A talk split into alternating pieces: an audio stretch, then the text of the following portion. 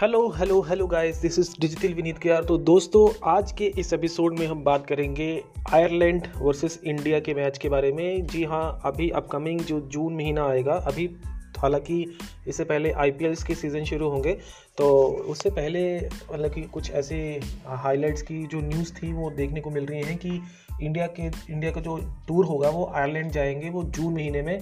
तो पिछले 2018 में लास्ट जो मैच हुए थे इंडिया वर्सेस आयरलैंड के, और उसके बाद पूरे तीन या चार साल के बाद हाँ तीन साल के बाद अगर मैं बात करूँ तो तीन साल के बाद इंडिया वर्सेस आयरलैंड के मैच होगा, और इंडियन टीम फिर टूर करेगी आयरलैंड का।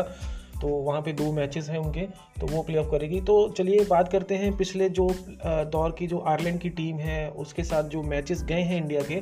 तो अगर मैं 2018 की बात करूँ तो 27 जून 2018 को एक मैच हुआ था इंडिया वर्सेस आयरलैंड के बीच में टी का, और उसके बाद उनतीस जून 2018 को।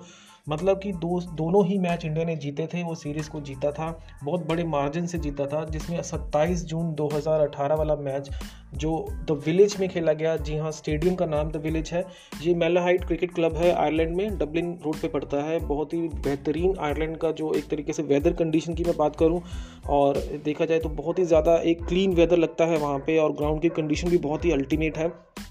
तो वहाँ पे मैच हुए। और बात करते हैं सत्ताईस जून वाले मैच की।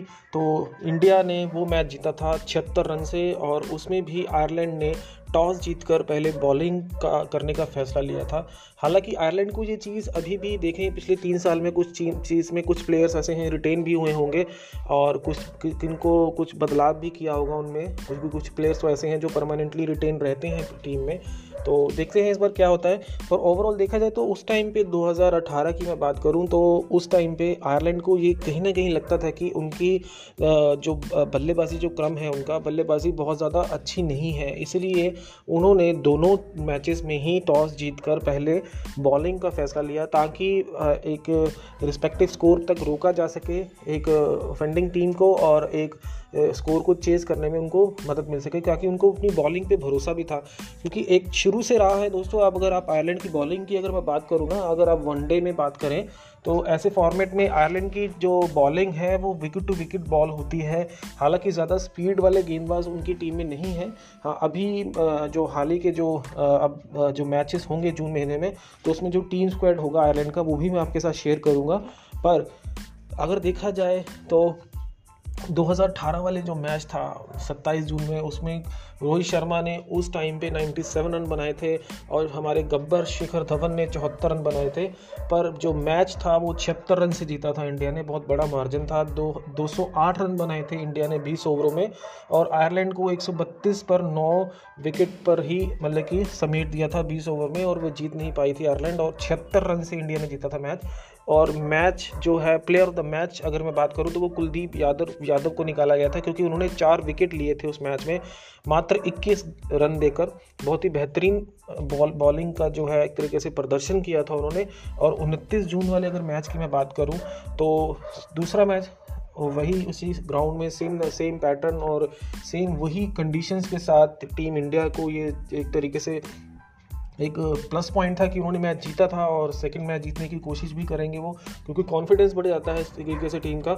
और अगर मैं बात करूँ तो विदेश में खेलने की बात करूँ तो मैं, होता है कि एज ए शुरू से ऐसा देखा जा रहा है कि इंडियन टीम जो है, अगर अपने होम ग्राउंड में बहुत अच्छा परफॉर्मेंस करती है और बाहर खेलने में थोड़ा सा कहीं ना कहीं एक तरीके से देखा जाए तो एक मेहमान टीम के ऊपर प्रेशर रहता है। पर यहाँ पे उल्टा हुआ था और उनतीस जून वाले मैच में भी ऐसा सेम आयरलैंड ने टॉस जीता और डिसाइड किया बॉलिंग करने के लिए, जिसके जवाबी में अगर मैं बात करूँ शुरुआती जो बल्लेबाजी क्रम की मैं बात करूँ, के राहुल ने सत्तर रन बनाए।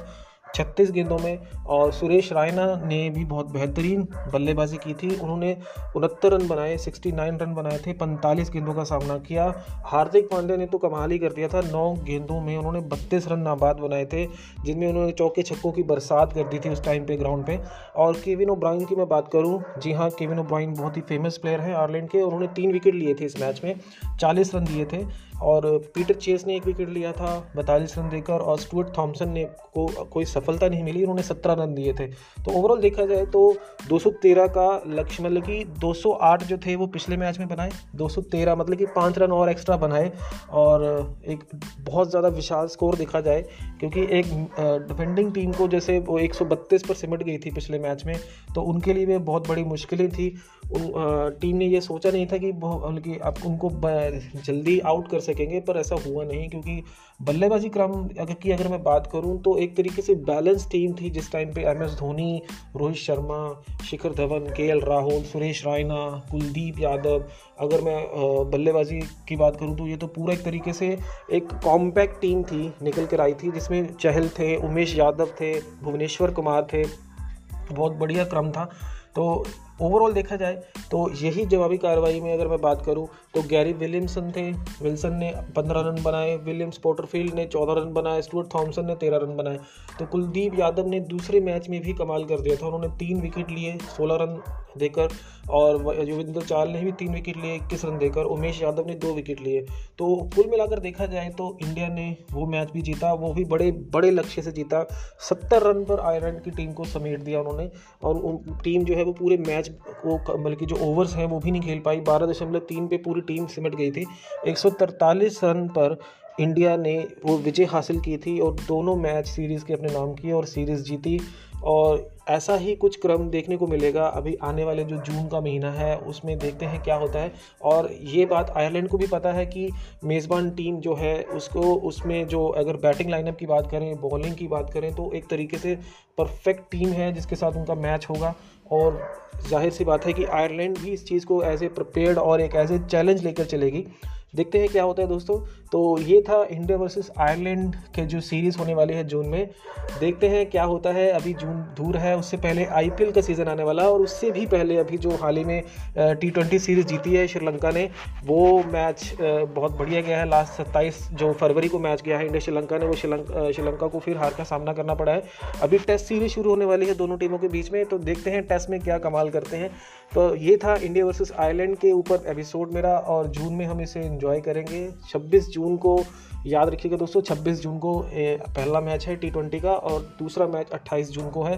तो देखते हैं जून महीने में टीम इंडिया के लिए क्या एक तरीके से चैलेंजेस रहते हैं और आयरलैंड के साथ खेलने का मौका मिलेगा तो बढ़िया रहेगा। तीन साल के बाद दोबारा से सीरीज़ हो रही है और देखते हैं दोस्तों। तो ये एपिसोड आपको कैसा लगा दोस्तों? अपने दोस्तों के साथ शेयर कीजिए और क्रिकेट और ट्रैवल से जुड़े हैं न्यूज़ टेल्स और स्टोरीज में आपके साथ टाइम टू टाइम शेयर करता रहूँगा। तब तक के लिए दोस्तों आप अपना ध्यान रखिए take care of your self and enjoy your day bye bye